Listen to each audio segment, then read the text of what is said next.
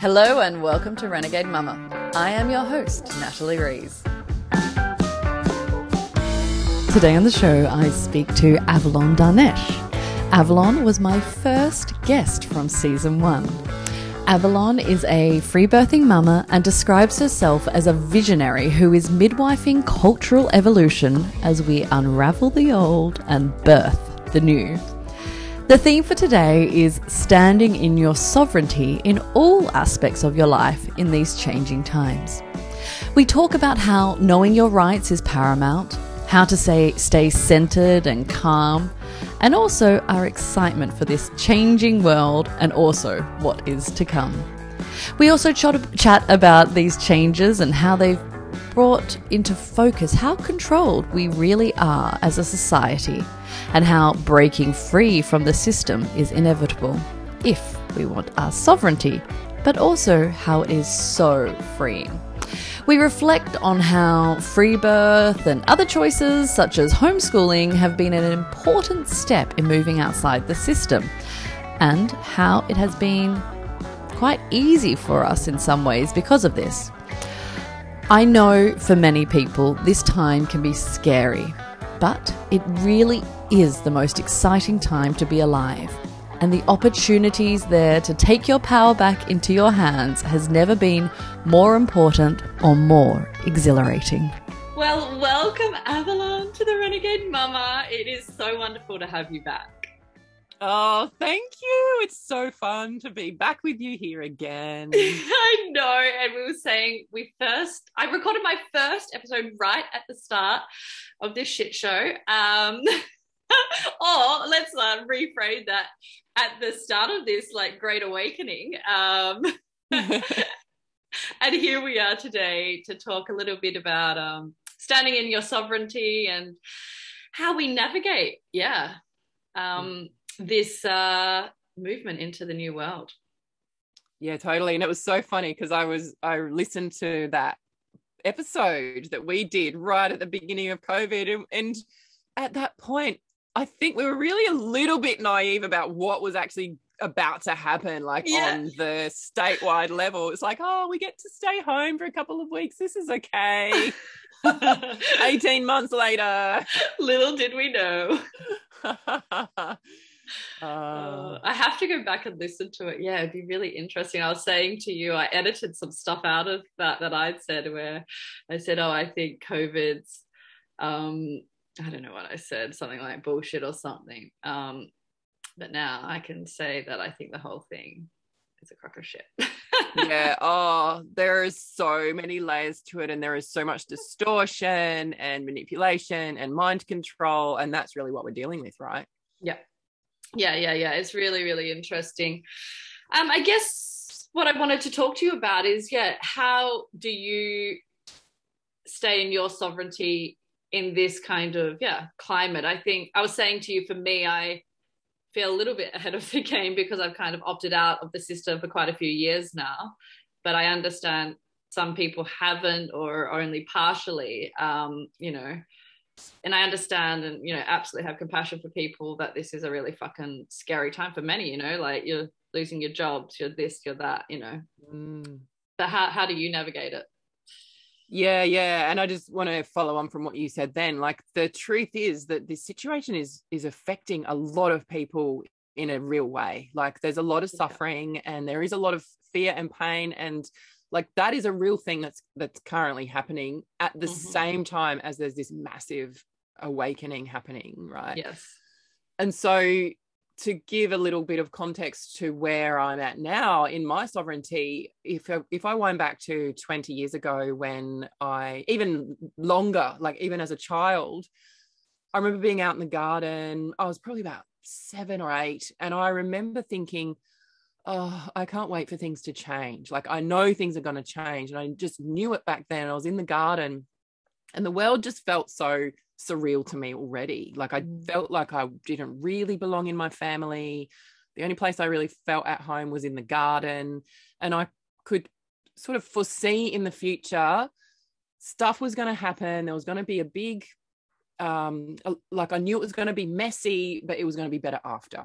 I just had this knowing. And so when I became pregnant, I knew that I needed to move out of a city and I needed to set myself up somewhere safe where I wasn't going to be reliant on infrastructure, that I wasn't going to need to, I just needed to be out of a city.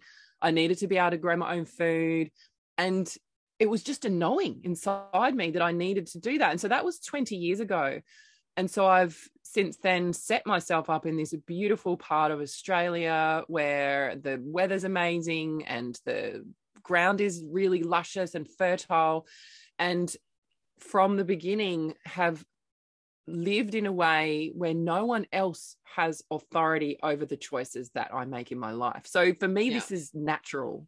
Yes. It's been a long time of developing this strength and, you know, being an entrepreneur, doing my own work in the world without a boss. No one is here to tell me what I can and can't do or what choices I need to make for my own health. Right. Yeah. We've raised our children outside of the system. I've free birthed outside of the system. Like, those entities and institutions have never felt aligned for me anyway. So for me, it's continuing that and just really dropping more deeply into the knowing that in truth no one has control over me and my life. Yep, absolutely. And I think also, as we were discussing a little bit before, it's about the energetics of it for ourselves to kind of really be standing in our power in regards to our own energy. Totally. And that's so big, because when you know that you are a living woman or a living man or a living child, you're a human on the earth. The truth is that we are all born sovereign. Mm-hmm. I'd never sat down and gave my signature to agree to any conditions of being here on earth. Mm-hmm. And so now it's starting to become clearer, and there's people unraveling this whole mess of the corporate structure and all this stuff going on in the modern world. But the truth is that we are not bound by these fraudulent laws. Yeah. And that can sound very confusing for people. I get it. I totally get it, because you're like, oh, but the government, they make the rules and they set the mandates, and then we've got the police to enforce all these rules. So with what I'm exploring now, there's been a corporate takeover of Australia. Like, we're in Australia, right? And I know that this has happened in other countries. It's different in different places of the world, but I'm just going to speak to where I am, because that's where my interest lies at the moment. And that's actually, it's brought my awareness back to Australia, where I need to actually focus my attention, because in my work and in my business, I kind of expanded globally, because that's what you do. Like, when you're on the internet, and I mean, I'm still so happy to be connected with people all around the world, but I really feel my focus is needed in Australia at this grassroots level, particularly with the mothers who are raising the children on this land. Mm-hmm. And so at this point in time, we actually need to become really aware of our rights and what's actually going on. And so my partner, Brett, and I have been attending all these Zoom calls and trainings and really going into the next level of the rabbit hole. It's not like we don't need to know about the Illuminati and all that stuff. Like, that's all there, right? That's like fucking a decade ago. That was pretty like obvious. Now it's like, right, so who actually are we, and who does pull the strings, and who do we need to answer to? And so even the police, who are the ones on the ground enforcing these mandates, they are a private corporation. They do not even work for the government. They work for a foreign company, right? So when we were little, a policeman was representing authority and would have, I mean, even we could even question that even back then. But now it's even more dodgy, because if, just say, I want to keep it as simple as I can, because there's so many layers to it. But basically, if a police officer approaches you, firstly, be a human. Like, the thing is, we were talking about this before we started recording. It's like everyone that you encounter on earth is a human. So stay in your heart and connect and stay grounded and stay present to yourself and just respond. But if someone was to attempt to try and have authority over you and you know, give you a fine for something, you can ask them for three things: for their name, for their badge number, and for their commercial contract, because they're actually a contractor for a private company coming to issue you with a tax invoice, which is in the form of a fine. So we've been conditioned to think that if we get a fine, then we're in trouble and we need to pay the fine so that it doesn't get worse and we don't go to prison. The truth is they're offering us a tax invoice because they're a private company. They have no rights over us whatsoever. They're not part of the government. And if you gather that information, I need your commercial contract, some of them don't even know what that means.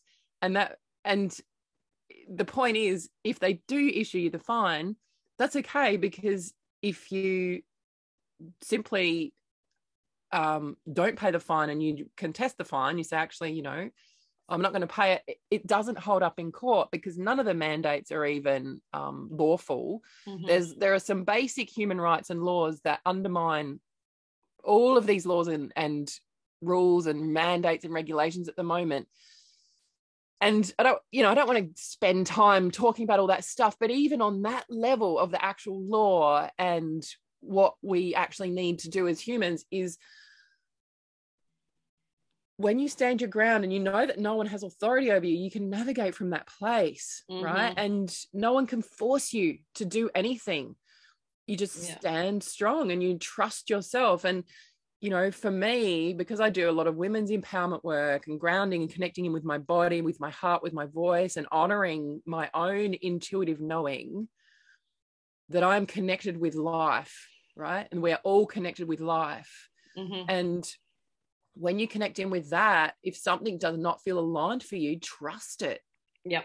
And stand strong. You do not need to do anything because someone else tells you to do it. Absolutely. And I just know that. And it's like unwavering for me. It's almost like a joke that anyone puts a fucking hat and a badge on and comes over and starts to think that they can tell me what to do, like my fucking father, and he can't even tell me what to do, right? Yeah. Yeah. It's the same thing. So I have a healthy disrespect for that level of authority, and that's been inherently a part of me since a child, actually. Yeah, same. I think the really interesting thing is, so I don't know if a lot of midwives well, everyone is being silenced right now, and it's only because they're still engaging with the system that they're being silenced. Like I've got a great friend and she's been reported to AHPRA now a few times, one because of her posts on Facebook on her private page about the COVID vaccination, questioning it, different information from, you know, experts, whatever. And fucking who cares if they're experts? I mean, I don't know why I said that. A whole, you know, her own opinion. People who know stuff. Yeah. But, you know, a variety of people. I don't care if they're an expert or not. Even from her intuition, she might write it. I don't know. Anyway, she's been reported to AHPRA because it's against the code of conduct for their fucking midwifery guidelines or whatever.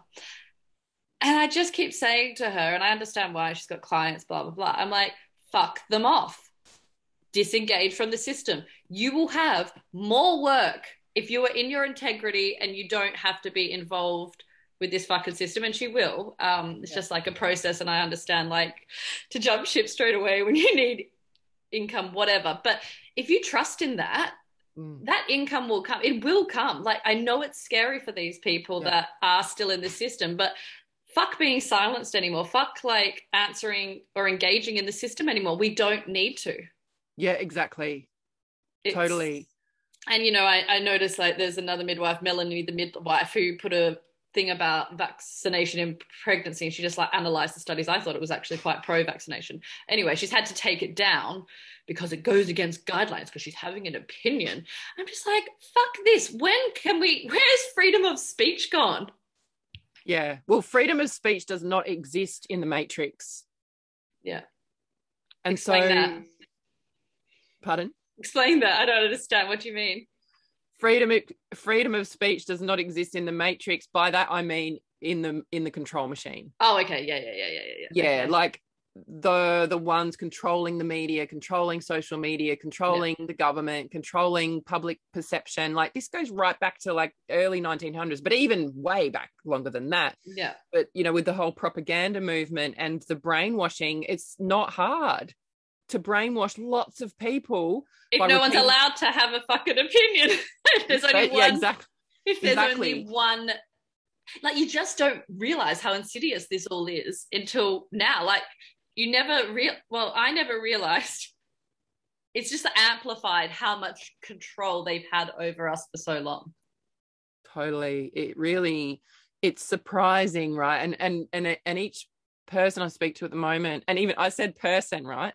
Yeah. Person, and it's part of our language, so I get what I'm saying, but like, as a person is a dead entity written on a birth certificate, right? So we actually are living human, living man, living woman. Mm-hmm.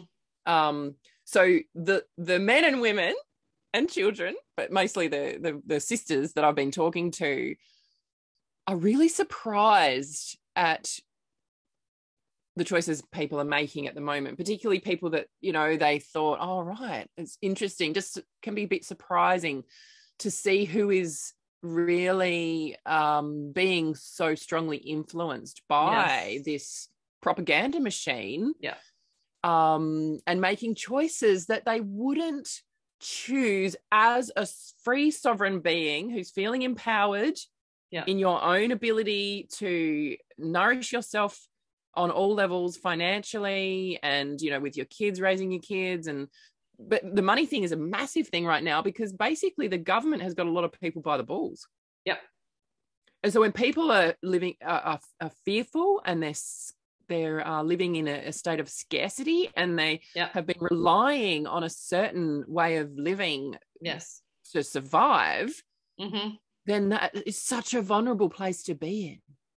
It is, but it is also not that vulnerable when we just actually stand into our power and we start owning it. You know, there is a billion ways to make money, and through the system is one of them, but it's actually a really fucked way to make money because they're controlling you, unless that's what you want to be. If you want to be controlled, great. But if you want to stand in your sovereignty, you have to step away from the system completely. And it's like, people have relied on mum and dad for too long, the system, the government, just like so freeing to be part of that. But I do also understand when you're so entrenched in it. I'm trying to have compassion here because it's easy for me to say, because I've been through all this, and like you've been through this the past 20 years. But if you haven't done it before, it is scary and you do feel vulnerable, Well, especially because we're living in such a distorted consumer culture, a lot of people are up to their eyeballs in debt. Yes. Right. So if there's like this pressure, like every week I have to have this much money coming in to be able to stay afloat, then, you know, that's a high pressure kind of lifestyle, but that's also a choice, right? Absolutely. Because, and I've heard this so many times, because I've been homeschooling, unschooling our kids for the whole time. Like my 18-year-old daughter originally did go to a kindy, Steiner kindy, and I was a part of that, and it was really beautiful. But it was like, after a little while, I didn't want that kind of a lifestyle where we need to get up in the morning so early. Oh my God, me too. I felt like suffocated by the 2 half mornings he did. I was like, I don't like having to be here at this certain time every day. Exactly. It was so fucking so disruptive to our peaceful life. So we decided to just stop doing that. That was my original choice to homeschool. It was like, we just want to be in our own rhythm. And the first week we were like, oh, this is so good. We can do what we like. We can have breakfast whenever we want. We don't have to shove it down and rush out the door. And like, it was just a lifestyle choice, really. Yeah. So yeah, reflecting on that, and back then people would say, oh, you're so lucky that you can homeschool. I couldn't homeschool. We've got this mortgage, we've got all these bills to pay, we've got this, you know, maybe we're living in a certain place that's cost a certain amount of money. And I'm like, well, all those things are a choice. Absolutely.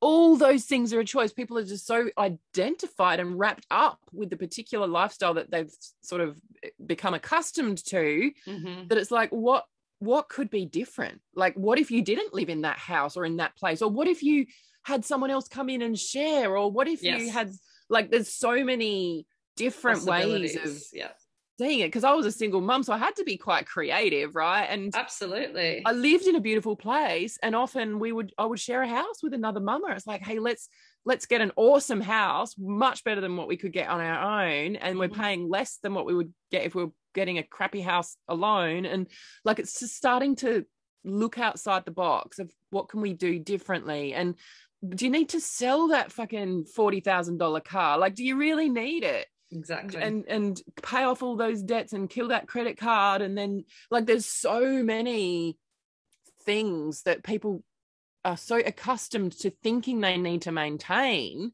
but my invitation is to really question it all. Like, what is it that really matters, so that you can free yourself? And it's a big transition. You know, before you mentioned how going from being really entangled in the system to being outside of it, it's not just a click of a fingers, you know, because, like, from our perspective of living outside the system, you know, and still having a foot in it, obviously we still have it, we're in Australia, we're in a first world country, like, we're very highly regulated, but it's only the last 6 months or so that it's really started to become evident how regulated we are in Australia. And I feel like part of the Australian culture has deliberately been indoctrinated to be, oh, she'll be right, mate, just let everyone else deal with it, because it's so intense when you look at what's actually been going on in Australia, and so that shifting from being immersed in the system to being out of it,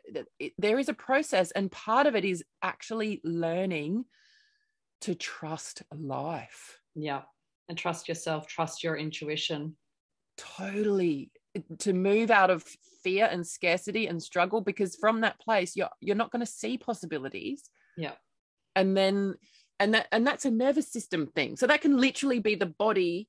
Like, if you're so wrapped up in that, you actually cannot see another way unless you actually shift your way of being to drop into deeper presence, feel connected with the earth. And this is where our beautiful Indigenous brothers and sisters have so much to teach us, and I feel that this, you know, reconciliation is not let's put our arms around each other and say sorry. It is so much more than that. Like, we now need to truly connect and work together and move through this, because there is sovereignty and there are human rights, and this is something that these beautiful souls have been, you know, really up against for a couple of centuries.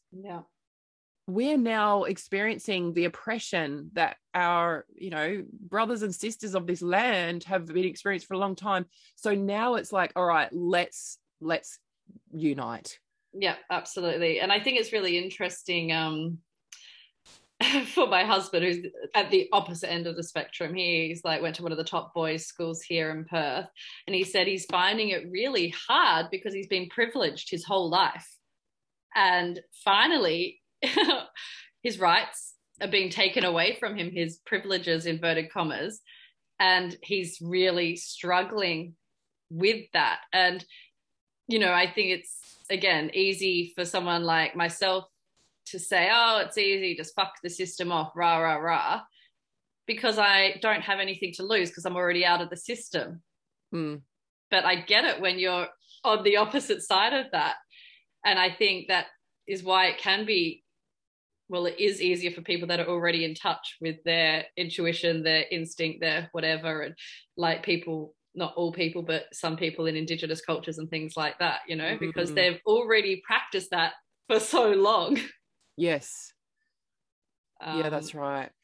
And it's a much bigger shift when someone's been on the other end of the spectrum for so long. Yeah, so if you think about the indoctrination lifestyle from very young, you know, in the more privileged the family or the culture, the more disconnect can be woven through, right? Because there can be, like, childcare from a really young age. There's complete strangers raising children who are needing bonding and connection and love.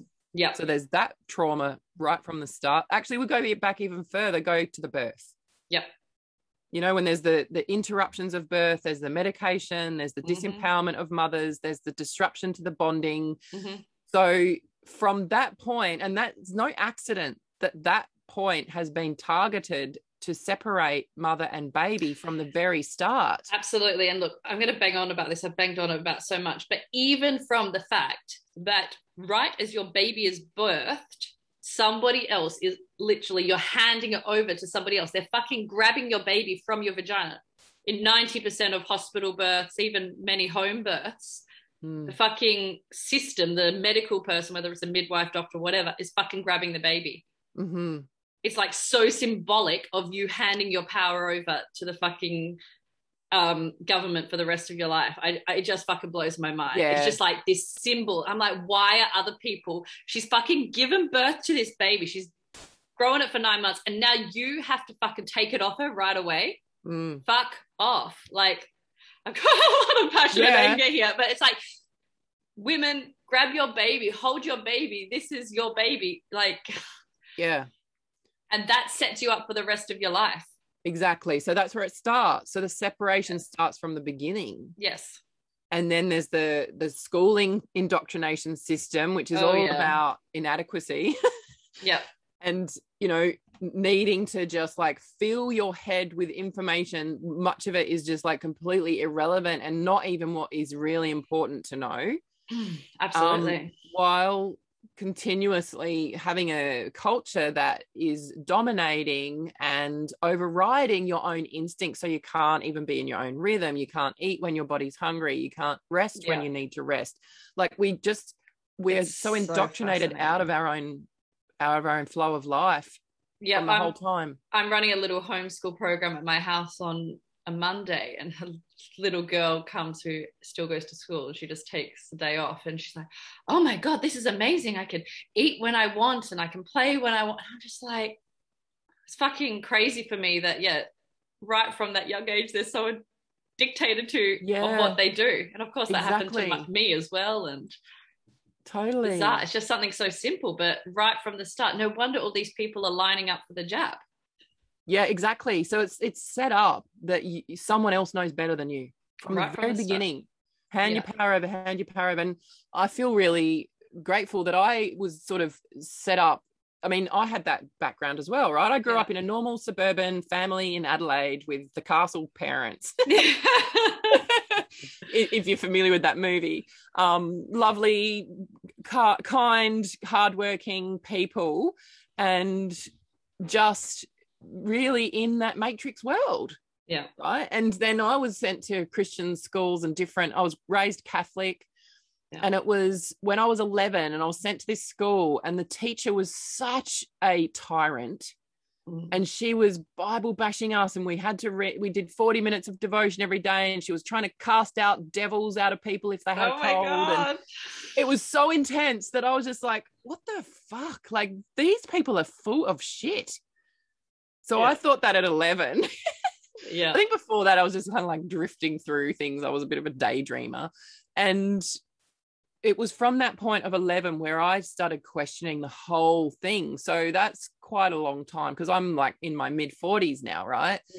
But it took that oppression for me to actually kind of rise up against that. And now that's what's happening to people on the collective level. People are starting to wake up. And what I was saying to you before is how important it is as each of us as an individual, not online, and online's great as well, and obviously the podcast, whatever, but in real life, talking to people about, standing in your sovereignty and not doing what you're told if you don't want to. You know, I was telling you a story where I went to a 40th the other day, and I was speaking to somebody that works in health policy with vaccines in the government. And I thought, oh, here we go. But then I started talking to her, and she opened up to me that she didn't want to get the jab. She'd had the jab because she felt forced to, but she was just like completely had not spoken to anybody because she's surrounded in such a world that everybody does what they're told. And she just was completely blown away by being able to speak to someone that actually said, you don't have to do that if you don't want to, or there's another way. Mm-hmm. And I think we can underestimate that everybody innately knows that what is right for them, and we have, there's this illusion that there's a consensus that everybody wants to do this. Mm.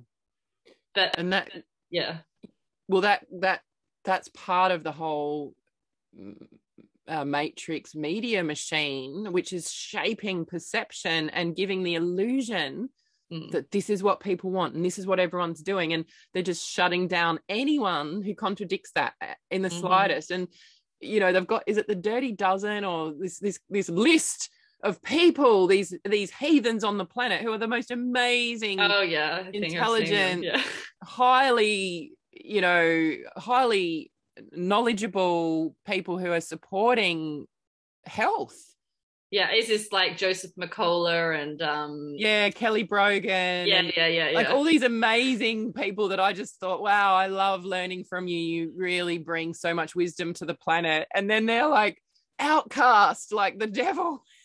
I know, and this is the crazy thing. If anybody is like a mainstream doctor, like Kelly Brogan is, like she is a, I assume she's still registered, maybe not for long, who knows.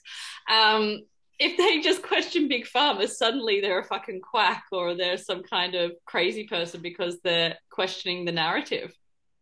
Yeah, it's so big. So I just wanted to get back to the nervous system thing, right? Yes. So because when people are really indoctrinated from birth in this system, and even from before birth, right? So depending on the mother's state of being in pregnancy, so if the mum's feeling disempowered, then that emotion, like if she's got fear and if she's worried and if she's going to get all the tests on her baby and this and that, because she's actually just not in her own beauty and power as a beautiful divine birthing woman, then it's already emotionally set up an environment of fear.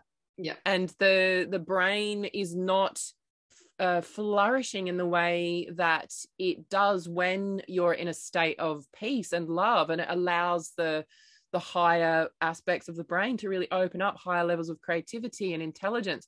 Like that's actually not happening for a lot of people, even in the womb. Like the brain development is being stunted. Yeah. And then even further, depending on the disconnection of the early years. So we can, it can make a big difference just purely to be really connected with our babies, to be really aligned in our love, in our pregnancies, and feeling that, so that the baby's feeling safe. Because if we're not safe in the world, and that the world is set up in a way, the mainstream world is set up in a way that you're not safe, that there's always something that you need to get to be a valuable person, or you've got to like obey these rules, and you're not enough, and you know there's always someone else who knows better and all that stuff. Yeah, it's like grown adults are living in a perpetual state of infancy, like emotional immaturity, where they are assuming that some external force is the authority, and that's not true at all. As a human, living adult human in maturity, no one has rights over anyone else. And a lot of us innately know that. That's why this whole game, this circus playing out in front of our eyes, is just so bizarre. Yeah. It's so bizarre. But like for the majority of people at the moment, they are literally still wrapped up in a level of immaturity and dependence based on, it's almost like a level of trauma bonding, right? So they're sort of deeply wounded on the inside, haven't had the space to really acknowledge or feel or express their pain or sadness or frustration, because you're not allowed to, because sit down and shut up and go in the naughty corner. Right? Yeah. And so people have just swallowed and swallowed and swallowed and tolerated to the point where they don't even know how they feel anymore. And then there's all the mental health issues which then arise from that, because people are not actually able to be really seen and loved and witnessed and expressed and allow these energies to flow through us as they are designed to in the moment when it happens, right? So there's all this backlog of stuff. And like, I don't want to dismiss or minimize anything to do with mental health, because it's real. Yeah. Like, it's a real thing. It's just like, it's based on the environment that we're in and the culture that we're in. And it's disconnection. Pardon? It's disconnection, isn't it? Totally. And what I spend a lot of time doing in my work is slowing things down for people. Mm. Like, how about let's just take a moment to just pause, take a breath. And like, we can even do that right now, just wherever you are, just take a moment to take a breath. And there's a certain breathing, which is really simple, a simple technique where you can just allow your out breath to extend a little longer than your in breath. So if you breathe in, then breathe out as if you're blowing through a straw.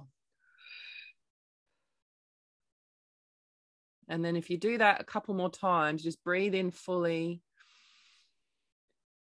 Breathe out slowly. What that does is it actually tells yourself that you're safe. Yeah. It lets your nervous system step out of high alert and go, all right, I must be safe, because if I have the space to be able to breathe out slowly, then I must be safe. Because when we're feeling anxious or fearful, our breathing becomes shallower and shorter, and we're literally not getting the oxygen that we need, and that's like not even including a mask, which is even worse, right? Yeah. So but allowing yourself to slow down. So what happens then is, what, you know, if someone is able to be safe, to let their guard down, to stop holding on to control, then that actually opens the floodgates for whatever is actually there to be able to flow through. Yeah. And so often there's sadness. There can be intense rage. You know, for women, when I support them to really connect in with their body and into the womb space, particularly, you know, because that's related to sexuality and relationships. And there's like, oh, there's this well of energy, but the beautiful thing is that it doesn't take long for that energy to flow through and be released. And it's like we all, it's like humanity needs a collective releasing of all of what's been suppressed and withheld and shoved down. And it's like allowing that safety to feel what's there. And it might be a big cry, you know, like sometimes even in a circle, I'll hold a circle and sisters will arrive, and like my intention is I'm holding a safe space for all to be truly connected with themselves and to be authentic, and that's my intention for the space. Yeah. And people come in and they don't even know what's happened, and suddenly they start crying. They're like, I don't know why I'm crying. And then they start apologizing, because it's cultural to apologize for actually feeling anything, right? Yeah. It's like, it's totally safe to feel what you're feeling. It's beautiful. These are healing tears. These are sacred tears, and just let that happen, because it's so healing. And it's like collectively we need to grieve a lot. So true. There's a lot, because we're in that holding pattern of not feeling. I'm just going to keep doing what I'm doing and keep doing what I'm doing, and I can't do that, and I can't stop, and I can't change anything. And it's just, that's the machine that is literally at breaking point right now. And so it's luckily it doesn't happen for everyone at the exact same time, right? There's this big like wave of awakening that's going through the planet, and everyone reaches your own rock bottom.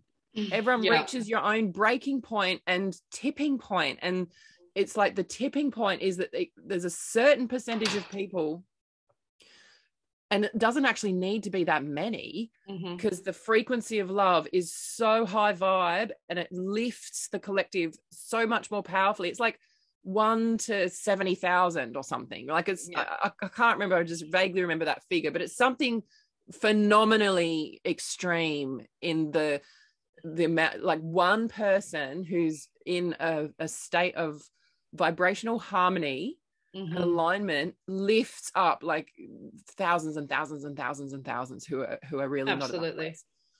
I remember reading a study about a meditation that they did in America, and how it reduced crime in the city. Yes. over a thing because they were all meditating on it. I thought it was really fascinating. Exactly. So, you know, and I'm all for taking action and standing up and having our voices heard. Mm-hmm. What if we also coordinate love in? Well, that's yeah, exactly. I think where it needs to start with the energy healing and the emotional healing. And I think, you know, I was going to talk about, you know, why people are wanting to get this jab, because you're talking about people wanting to feel safe, and feel safe is getting rid of that trauma. But for them, it's having this drug that is going to make them feel safe. And it's the same with antidepressants and other things, that pharmaceutical companies are replacing our need for connection. And I was telling you earlier about the homeless man that I saw yesterday. My son asked me why he was homeless, and I said it's because he's not connected to anyone and he's decided to connect to some kind of substance instead, because that makes him feel safe, it makes him feel loved. And this is exactly what's happening right now. People are so disconnected, they're so sitting in trauma, that the way that they feel like they can guarantee safety is by having this injection. And I think, like you're saying, coming back to that deep knowing, this deep processing of our emotions, to sit with ourselves and really be able to connect with our own power and connect with each other. Yeah totally. Because when you unblock that life force energy that is in you, you know, and this happens for us in an empowered birth, right? Yes. Like it's just like the next level. And I know that my births have activated even more power within me, because I feel so powerful, and this force of life that flows through me, this force of life, it heals. It's highly intelligent, it's sophisticated. It's like we don't even understand it yet. Like absolutely, divine organic intelligence is so much more sophisticated and powerful than anything that we could create artificially from our mind. Yeah. Even if it's from, you know, intergalactic intelligence, doesn't matter to me where the technology comes from. Yeah. Organic intelligence is sublime. Like it's just so infinitely powerful. And I've had incredible experiences of my own healing moments where, you know, something, you know, a specific memory that's coming to mind is when I had mastitis one time, and this takes me back to the Gulf War, because my first baby was a baby when there was the Gulf War happening, and there was a big protest in Adelaide, and I went to this protest. I was breastfeeding my baby, and at one point we needed to sort of get her on a bus, and I took her off, and so it meant that normally I would just breastfeed her and it was all flowing and there was no interruption, but because it was interrupted, something, my bra cut in or something, and I ended up getting mastitis, and it was so bad. Like I was like feverish and shaky and feeling hot and feeling really like, oh, I think I've got mastitis. And everyone that I spoke to was like, oh, you got to go to the doctor and get antibiotics straight away. And the internet was around back then, just sort of newish. And it's like, oh, antibiotics, got to go get on top of it. It can be deadly and all this stuff. And I'm like, wow, that sounds really serious. But then I decided to just sit with it, and I'd done Orion Theta healing where I connect in with my own power of healing and go into that area and literally take my consciousness in there, and I could see the blocked duct and the swelling and the redness and the soreness, and it was like kind of quite angry looking in my in my breast. And I positioned my daughter in a certain way that her chin was milking. It was like really upside down, weird position on the couch, milking the sore bit. So as she was drinking, I just put all of my focus and power into my breast and into the tissues and into seeing the milk duct freeing and the swelling releasing. And as I was doing that, it was like the most powerful meditation ever. It all released, and the milk just squirted, and my daughter choked, and it was just like, fuck, that just happened. It was so amazing, and it just completely cleared. And that was just like just a little example of how powerful we are when we go into the body.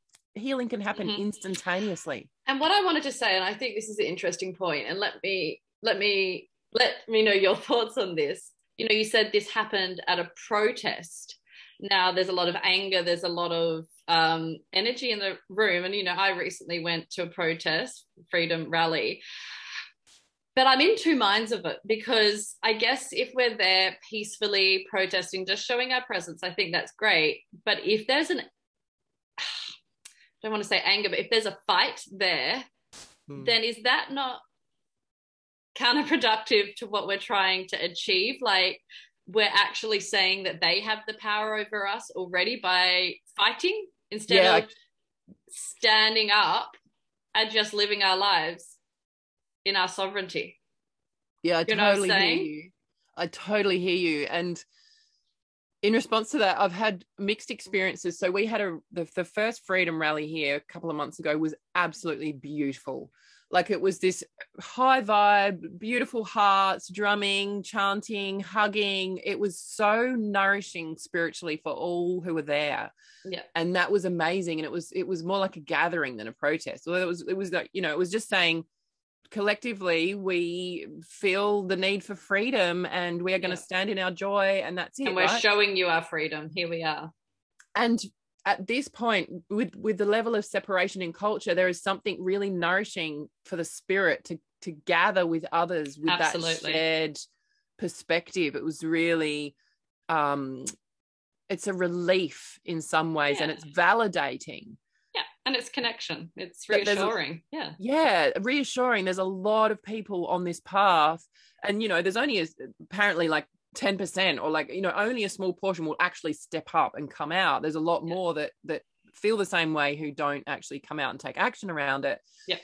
But then in relation to what you're saying, like, you know, is that us just pushing against something, which then just creates even more illusion of their power when we stand up against it? Like, exactly. I feel that actually it's not so black and white either, right? Because we do need to stand up, and we see that things change. When enough people stand up, things change. But we actually also need to make sure that we are focusing on what are we actually creating. Mm-hmm. Yeah. Right? We have to be very conscious about the way that we're protesting, or maybe it's not even called a protest. It's a, I don't know, collective consciousness, freedom movement. I don't know what it is. Totally. Well, the problem with the protesting is that there are people planted into the protest to ignite violence who are not actually genuinely there for the right reasons. Like they're there from, you know, the opposition, so shall we say, to actually ignite more violence, because violence doesn't help. No way. It's different when you could stand strong in your power and say, hey, look, this is my truth. I'm standing strong in this. There's so many, there's hundreds, there's thousands, there's millions of us who feel this way. Yeah. It's amazing to do that. I love it. It's one of my favorite things ever when I'm in a collective group of humans and we're just like, yeah, look at us vibrate. Woohoo. It's amazing. Yeah. Yeah. It's amazing. And yet, something has shifted for me personally, even the last couple of weeks, where my partner and I were like, you know, regardless of what's going on with all the fucking bullshit and the laws and the regulations and the mandates, because there are people in high places who are dismantling all that. I know that's happening.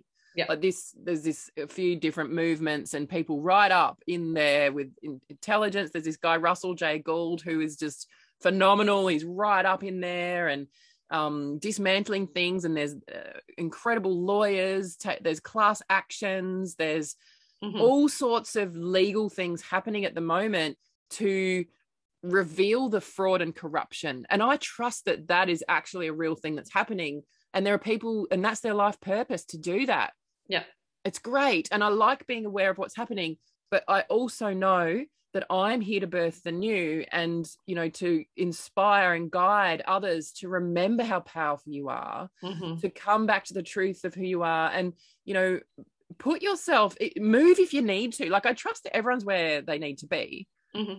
But if you're suddenly having a reality check of your life and going, well, fuck, I don't even really want to be here. And is this really my path? Like, reevaluating life and having some big questions and going, well, is this, I think that's one of the gifts of this situation, is that it's actually forcing people to reevaluate the choices that they're making and the lifestyle, and you know, it's not, it doesn't always feel like a choice when that's taken away. Like, you know, a lot of businesses and things are really struggling and dying at the moment, and that, and on one level that's really tragic, you know, because there are people who genuinely are not having access to the basic resources that they need to live. They're not having the food that they need to eat, and like on a survival level, it's really quite chaotic and devastating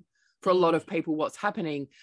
And it's also symbolic of the end of an era of so much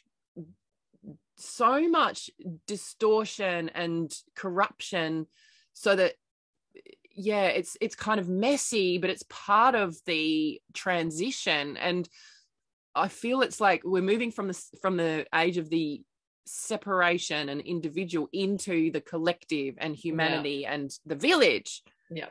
And so we can come together. It's like, well, rather than letting people fall through the cracks, it's like, well, what happens if we actually care about other humans? Exactly. What happens if it's not just about me and feathering my own nest and having my own car and having my own job? What happens if we start to open up our perspective? And that's what we're being forced to do. Mm-hmm. And we need to do that because we are so much stronger together. Yeah, absolutely. So much stronger together. And I think, as I was saying to you before, it's also not about dividing ourselves with the vaccinated versus the unvaccinated. It's about having compassion and understanding for all, because maybe I was there once upon a time. Yeah, and exactly. It doesn't mean that these people can't grow and change. And they're going to, I know, be joining us as well. Totally. Well, see, I'm now experiencing walking side by side with people. Some of, you know, most of the people in my world have chosen not to receive that experimental injection because of obvious reasons. Yeah. But the pressure is so huge. It's like we are right in the middle of the highest level of pressure and coercion and tyranny that our country has ever experienced. Yep. And so of course there are people that are going to succumb to that, and they're going to make choices that they wouldn't normally make if they felt like they had, if they felt safe, if their needs were met, if they felt free to move around where they wanted to go. You know, it would be a whole different scenario. But the truth is there's the pressure combined with the restrictions. And so, you know, if we look at what we explored earlier around the level of disempowerment that is like systematically driven in to the culture at every stage, it's inevitable that a proportion of people are going to submit to that and make choices that, you know, and it's like we can stand side by side, because it actually doesn't actually help if we then feel a division between us and the people who are making different choices. So that's kind of the next evolution that we're being asked to step into. And it will be interesting over the next few years to see what actually happens on a health level, also for the people who do have these this nanotechnology and toxic things and all this fucking very strange experimental serums and stuff in their bodies, like that the information about the repercussions and consequences of that is being so suppressed. Oh yeah, there's so many people suffering, having massive reactions, and it's like nothing to see here, it's all good, get your injection. Meanwhile, it's crazy because, you know, like if you think about me, I don't know anyone who's suffered long-term consequences of COVID. I know there might be, and I'm not saying there aren't, and, you know, I know people have died, but unfortunately they've always maybe not been taking 100% responsibility for their health. And I guess the people that are getting this jab as well aren't. But I personally know people that have gone blind in the eye from taking the jab, people that have got myocarditis from this. Like, I can give you probably 5 people that I know personally. It's like crazy. Yeah. And why is this not being reported in the media? Well, we know why, but anyway. Well, yeah, and like if you look at Israel, which is the most highly vaccinated population, they're like right on the front lines of get that needle into everybody. Mm-hmm. Their deaths and their cases are through the roof now. Yep. It's complete, like it's basically like everything's topsy-turvy. Everything's an inversion. It's just such a very bizarre time to be alive. And as we were chatting before we press record today, we're like, it is so bizarre watching what's going on. And people in the future will look back at this time and go, what were you thinking? What was happening? And we're like, I know, we were in it and we were saying that. Yeah, exactly. Yeah, I was saying how I was reading horrible histories with my son, which is like a kid's history book, and I was like, we're going to be fucking in this book. We are. And so, like, on a practical level, you know, I mentioned that breathing technique before, and it's very, you know, a lot of people already know that. It's so simple, but first get in your body. Yeah. You know, like be in your body, breathe and feel what's actually there. And if you're feeling sadness, let the tears flow. If you're feeling anger, let that move through you. It's like it's an embodied evolution. Yeah. Right. And so it's like purifying your vessel in a way that you can be so in touch with your own life force and your own intuition and that knowing, like you're connected with everything. And this is the awakening. It's like we know that we're connected with everything. We know that life force energy flows through us. We know that there is so much we can do to nourish ourselves and support our health. And the truth is, and this is, you know, hopefully this doesn't sound careless or anything, but there's always a percentage of humans who die every year from respiratory problems and people die. That's what happens. We're all gonna die. And the statistics are so fascinating because there's less people who have died in 2020 than there were in 2019. I know. And it's like, people are like, oh, but you could die. It's like, actually you're human. Like if you're unwell or if you're immunocompromised or if you're somehow, you know, kind of got other contributing factors, you need to look after yourself. Absolutely. You need to optimize your you need to take health. Responsibility for your health. You totally, alone are the only one that's responsible for your own health. And if you know, and this is something that I looked into when I was pregnant, because when I was very first pregnant nearly 20 years ago, someone said to me, whatever you do, don't vaccinate. And it was something that I hadn't even thought of. So I started to look into it. And started to look into immunity. I'm like, well, if I'm going to look at health, I want to know how our immune system works. And so what I discovered was that our immunity is so highly sophisticated. We still don't even really understand it, right? But one thing that I know is that your body's immunity is optimized when your vessel is clear. Yeah. Because the immunity is designed to eliminate toxins or anything that gets in the way. So the cleaner that you are, the healthier you are, the optimized you are to be able to overcome anything, because that's what we're designed for. And getting, you know, obviously vitamin D, the sun, getting out on the earth, the healing energy of the earth. Like imagine if people were taught that matters. Yeah. And connecting back to yourself and disconnecting from all the shit that we're being fed. So we're not in this constant state of stress, because I know I was saying to you before that my husband has been really angry about what's been going on. And it is a fine line, because like you say, we need to be really aware of our rights. We need to understand that side of it, but then we don't want to be too obsessed with what's happening and what's going on, and the shit the media is feeding us, because then you're just living in a constant state of anxiety and fear. Oh, totally. That is the frequency that comes through those channels. So basically, I haven't had a television for 20 years, and it's like I don't know if you've seen, there's a remix of the Gladys. Yes, I have. Our health, who is she? I don't even know. Premier or something. Juklien, yeah, she's the premier. Health person, yeah. Someone, but it's just like, it's this remix of her just like saying, you're going to suffer and I'm going to shoot you in the face. And that's literally what it sounds like to me when I turn on the news, regardless of what they're saying. It's just like this, rah, rah, rah, rah. It's so toxic. It is. It is. It's really, really toxic. And even from the other side, it can be toxic, you know, from the, you know, awake, inverted commas, side. It can be toxic with the fear that is instilled all the time, and unless it's coming from a really empowered place, I think.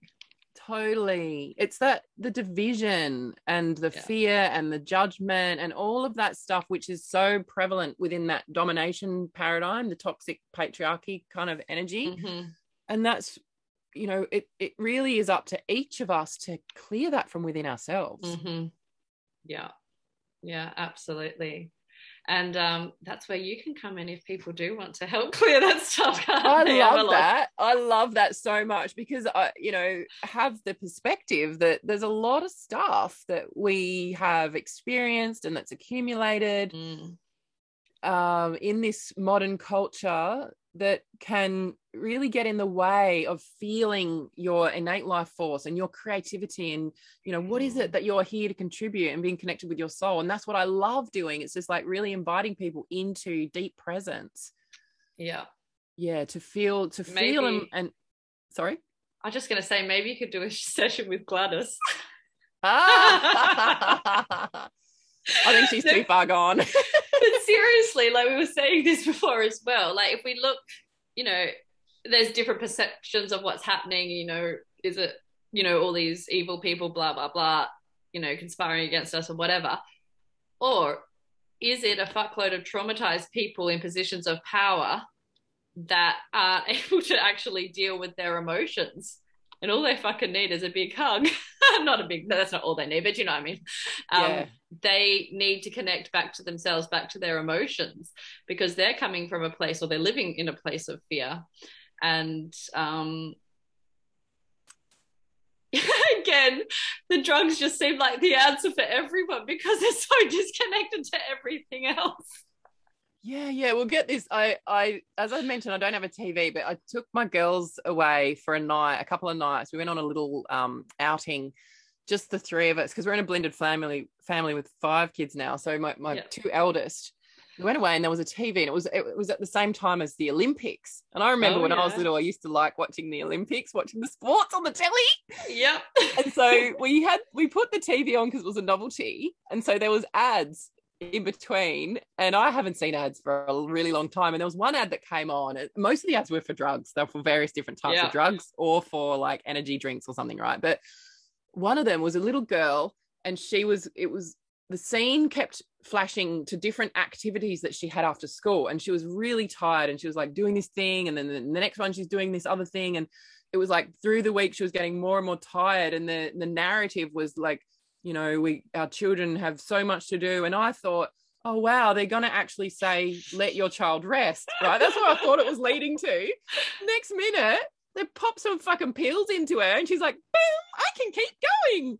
Oh, like, no. Far out. What's the messaging? It's so intense. Oh, it really, really is.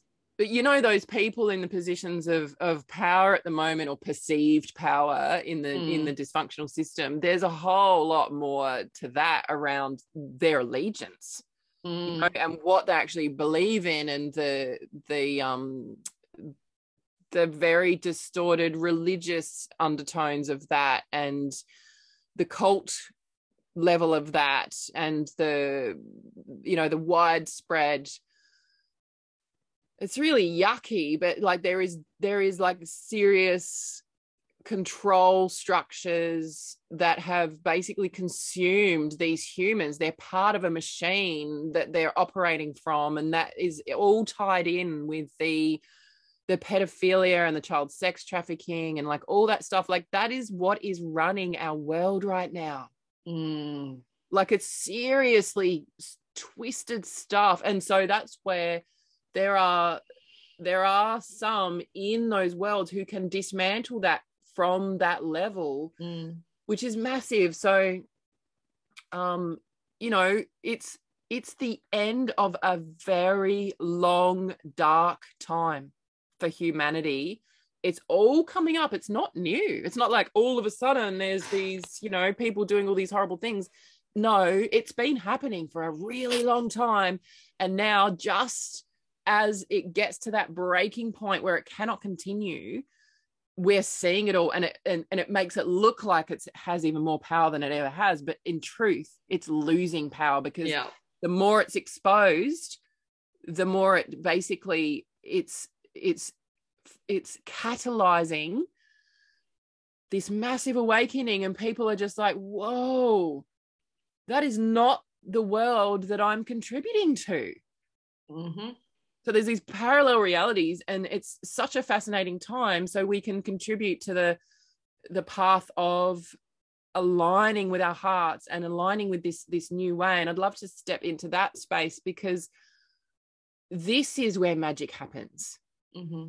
This is where we unleash the creative genius that we each hold within ourselves. And we also, you know, tune in to spirit and soul and go, okay, it's no accident that I'm here. Why am I here? Like, so many people are deeply unfulfilled. They're like, is this all the life? I'm doing this fucking shit job. And it's like, no, that's not all there is to life. There's a lot more. We're here to create heaven on earth, mm-hmm. to create a beautiful world. We are living on a magnificent, beautiful planet, right? Nature is such a medicine, such a remedy for these times. And we can learn from that. And even the way that we exchange money and we move into this is my edge of evolution right now, is after dismantling even more of the corruption and the control forces and all that, it's like, so we're in this transition, and I really feel that right now, that the old is unraveling. Yeah. And the new, I'm getting glimpses and I get shown visions, and it's amazing. But the actual next few steps over the next few months, and potentially maybe even the next couple of years, it's a bit unclear, but it doesn't matter that it's unclear, because only one step is shown at a time. Yeah. Yeah. And that's the biggest challenge, I think, for people who are living from fear, and they're needing to know, if I trust my intuition and if I take this step, I need a guarantee of what the outcome's going to be. But there are no guarantees other than, are you living aligned with life? Yeah. Or not? Yep. Because when you're living aligned with life, all that needs to happen will happen, because the next step will be revealed, and then the next step will be revealed. And we're moving into this more organic flow and stepping out of that rat race, mm-hmm. coming into a rhythm that feels more relaxing. It's an evolution of nourishment.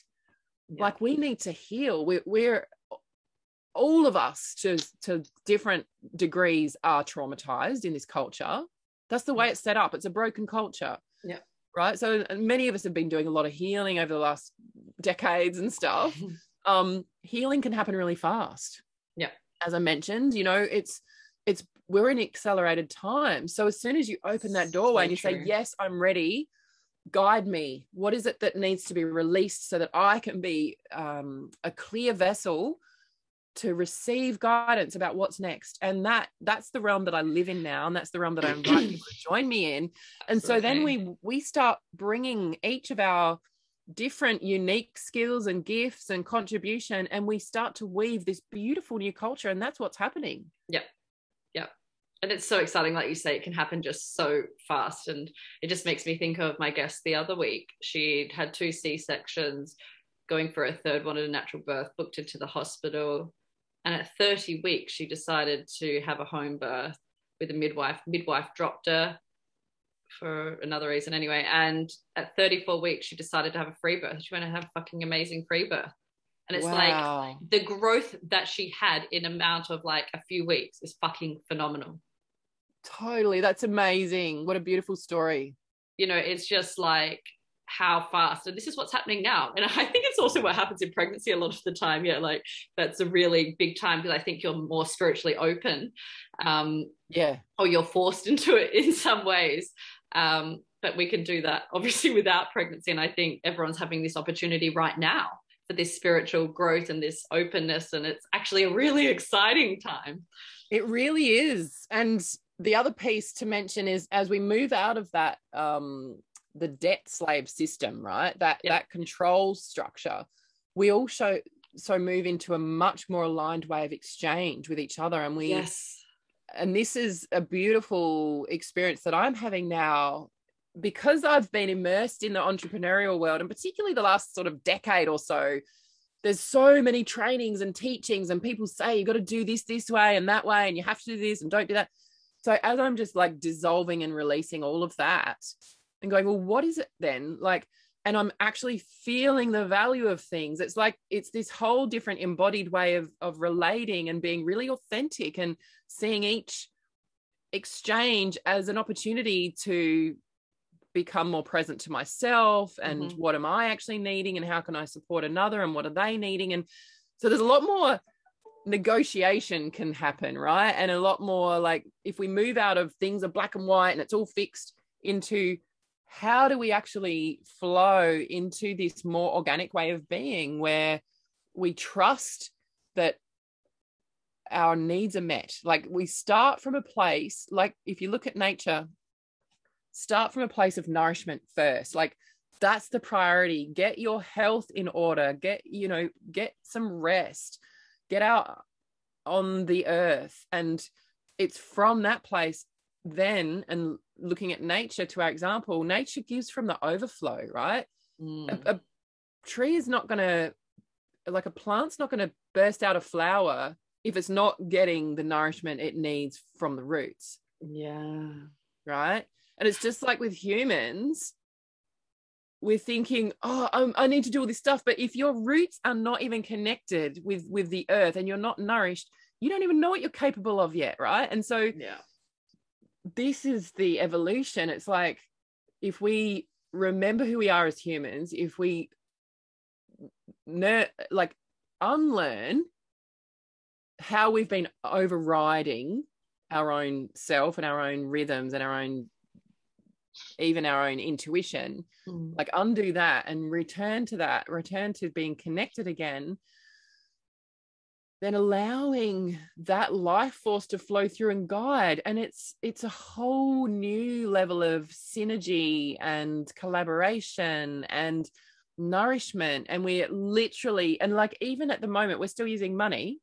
Yeah. And I know we've got crypto and we've got coin, which is another kind of like alternative currency. There's various options of exchange, but essentially we can detach energetically from that corrupt system, but we can still use dollars, but we're using, it's a form of agreement with each other. It's like, okay, here's what I'm offering and here's the value. And if this is valuable to you, this is the agreement.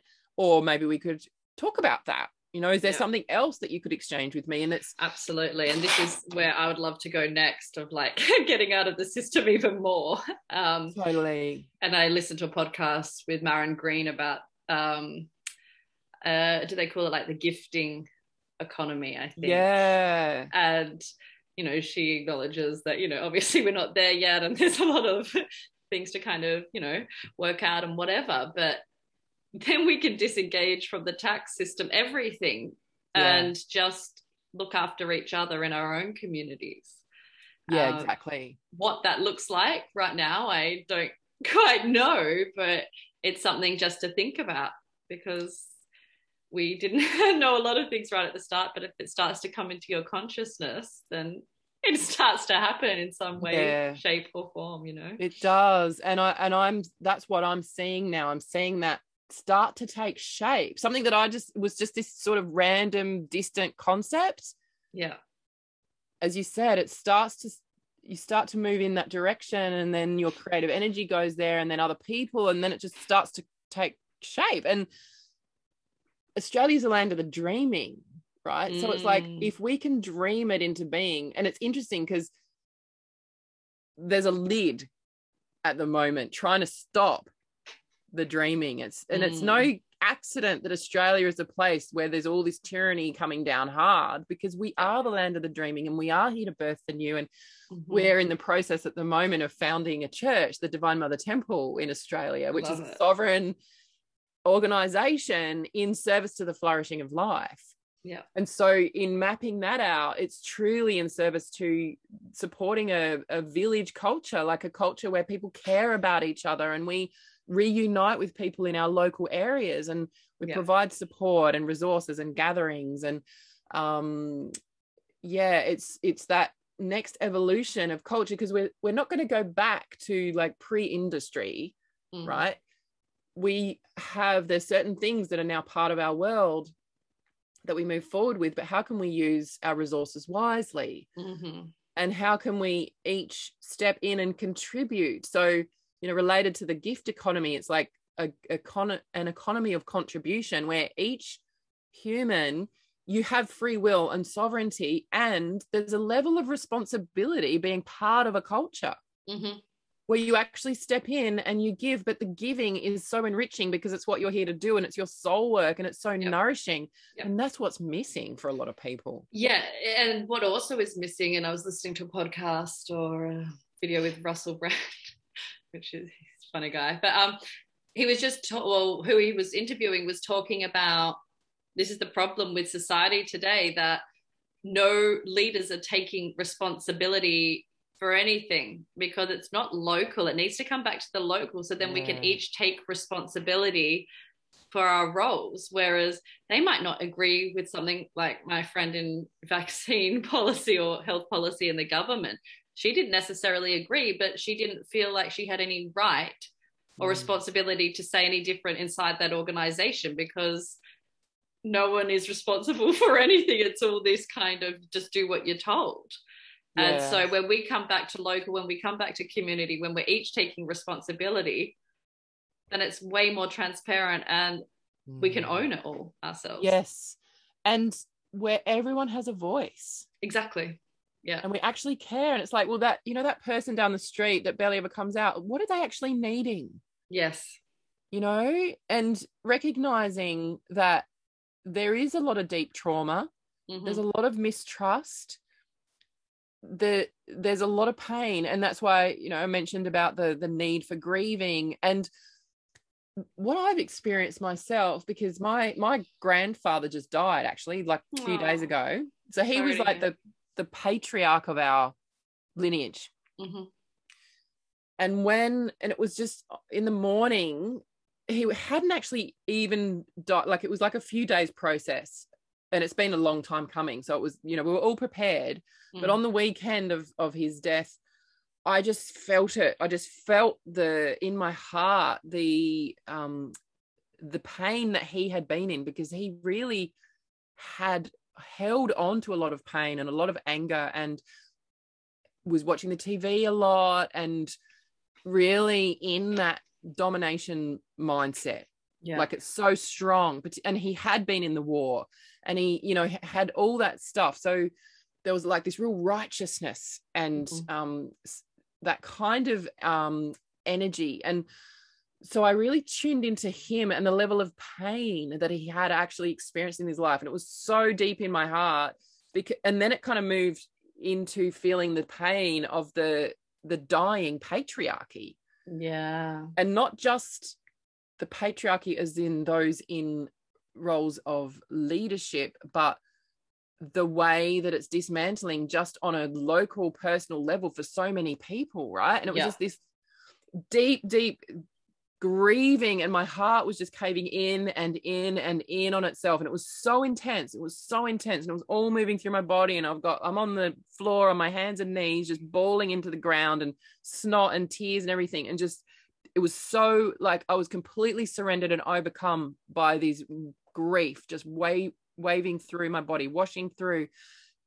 And it felt like my heart was just caving in so deep. It was a portal that there was no end to it. And it was just so intense. And I also felt that this was not just about me. This is not just about my granddad. Yeah. It was so deep. And I also feel that. And I've felt that at other times, that when you're sensitive and when you can move energy through, we're like being filters for the collective. Yeah. So not everyone actually needs to feel all the stuff, because some people are actually transmuting and clearing so much of it. And that's happening too. Mm. And I really felt that. And I felt like my granddad handed me the baton. It's like in the lineage, he's been the one in the position of power. He's been the one with the authority. He's the, you know, the strong patriarch. Yep. And it's like, you know what, granddad? We've got this. I can take this from here, because this is a whole new world that we're moving into. And that's the transition we're in. And there are people are all exactly where they are. Like everyone's at a different point mm-hmm. on that, whether they're still grasping onto the old or where they're feeling terrified as the old is starting to suddenly reveal itself to be not quite what they thought it was. Yeah. Or they're like, you know, in this place of, oh, I don't know what's next. Or in the place of, oh, wow, I can actually do what I'm here for, and feeling that activation and actually start to weave the new. Mm-hmm. That's what's all coexisting all at the same time. Oh, yeah. It's so exciting. I love it. I love it. Well, Avalon, we better wrap it up there, but thank you so much. If people do want to learn more about what you do or get in contact to work with you, what is the best way? Well, the best way is through my website. So if you go to my website, it's blossomingwoman.com.au. The other way to connect with me is on Telegram. I have a Telegram channel, which is called Wild Mama Radio. And so it's t.me/blossomingwoman is my Telegram. So they're really the two main. Like I shut Facebook and I have got Insta, but Insta suddenly like reopened Facebook, and there's a whole fucking drama around that because I've been walking away from Facebook for at least a couple of years. Yeah. So I would not say connect with me on Facebook, because I could be gone tomorrow if all goes well. Yeah, we've got a web weavers community, a beautiful sisterhood where we gather in Zoom circles and we do beautiful heart connecting and visioning and weaving the new. That's a beautiful evolution that's happening as well. And we've got the Divine Mother Temple just in the process of birthing in Australia, which is really exciting, because that's about honouring women's wisdom and consciousness evolution, and supporting humans to remember how beautiful and powerful we are, and so that we can synergize and leave a more beautiful world for our children. Yeah, absolutely. Wow. Thank you so much. It's been really fun to connect with you again. And I'm going to make a prediction. I'll make a prophecy. Yes. But the next time we connect, we are going to be right in the new, and it's flourishing and people are getting it, and this whole stuff is going to be revealed for what it is and put behind us, and it's that shift. It has happened. Yes. Yes. I love it. I love it. I'm so excited for it. I really am. So to be continued. To be continued. Thank you so much, Avalon. Thank you, Natalie. Thanks for listening to The Renegade Mama. If you would like to connect with me, submit a birth story, or just find out a little more about what I do, check out my website at therenegademama.co. Or you can connect with me on Facebook as The Renegade Mama, or Instagram as _renegade_mama. Lastly, can I ask you share this episode with at least one other person? I want every woman to know it's possible to birth in her power. So please share far and wide. Until next week, remember to follow your intuition, not the institution. We are sovereign. We are free. If you like the Renegade Mama podcast, then leave a review. You can do so on iTunes or our Facebook page. The Renegade Mama is released weekly on both Apple iTunes, Spotify, our website, or wherever you get your podcasts.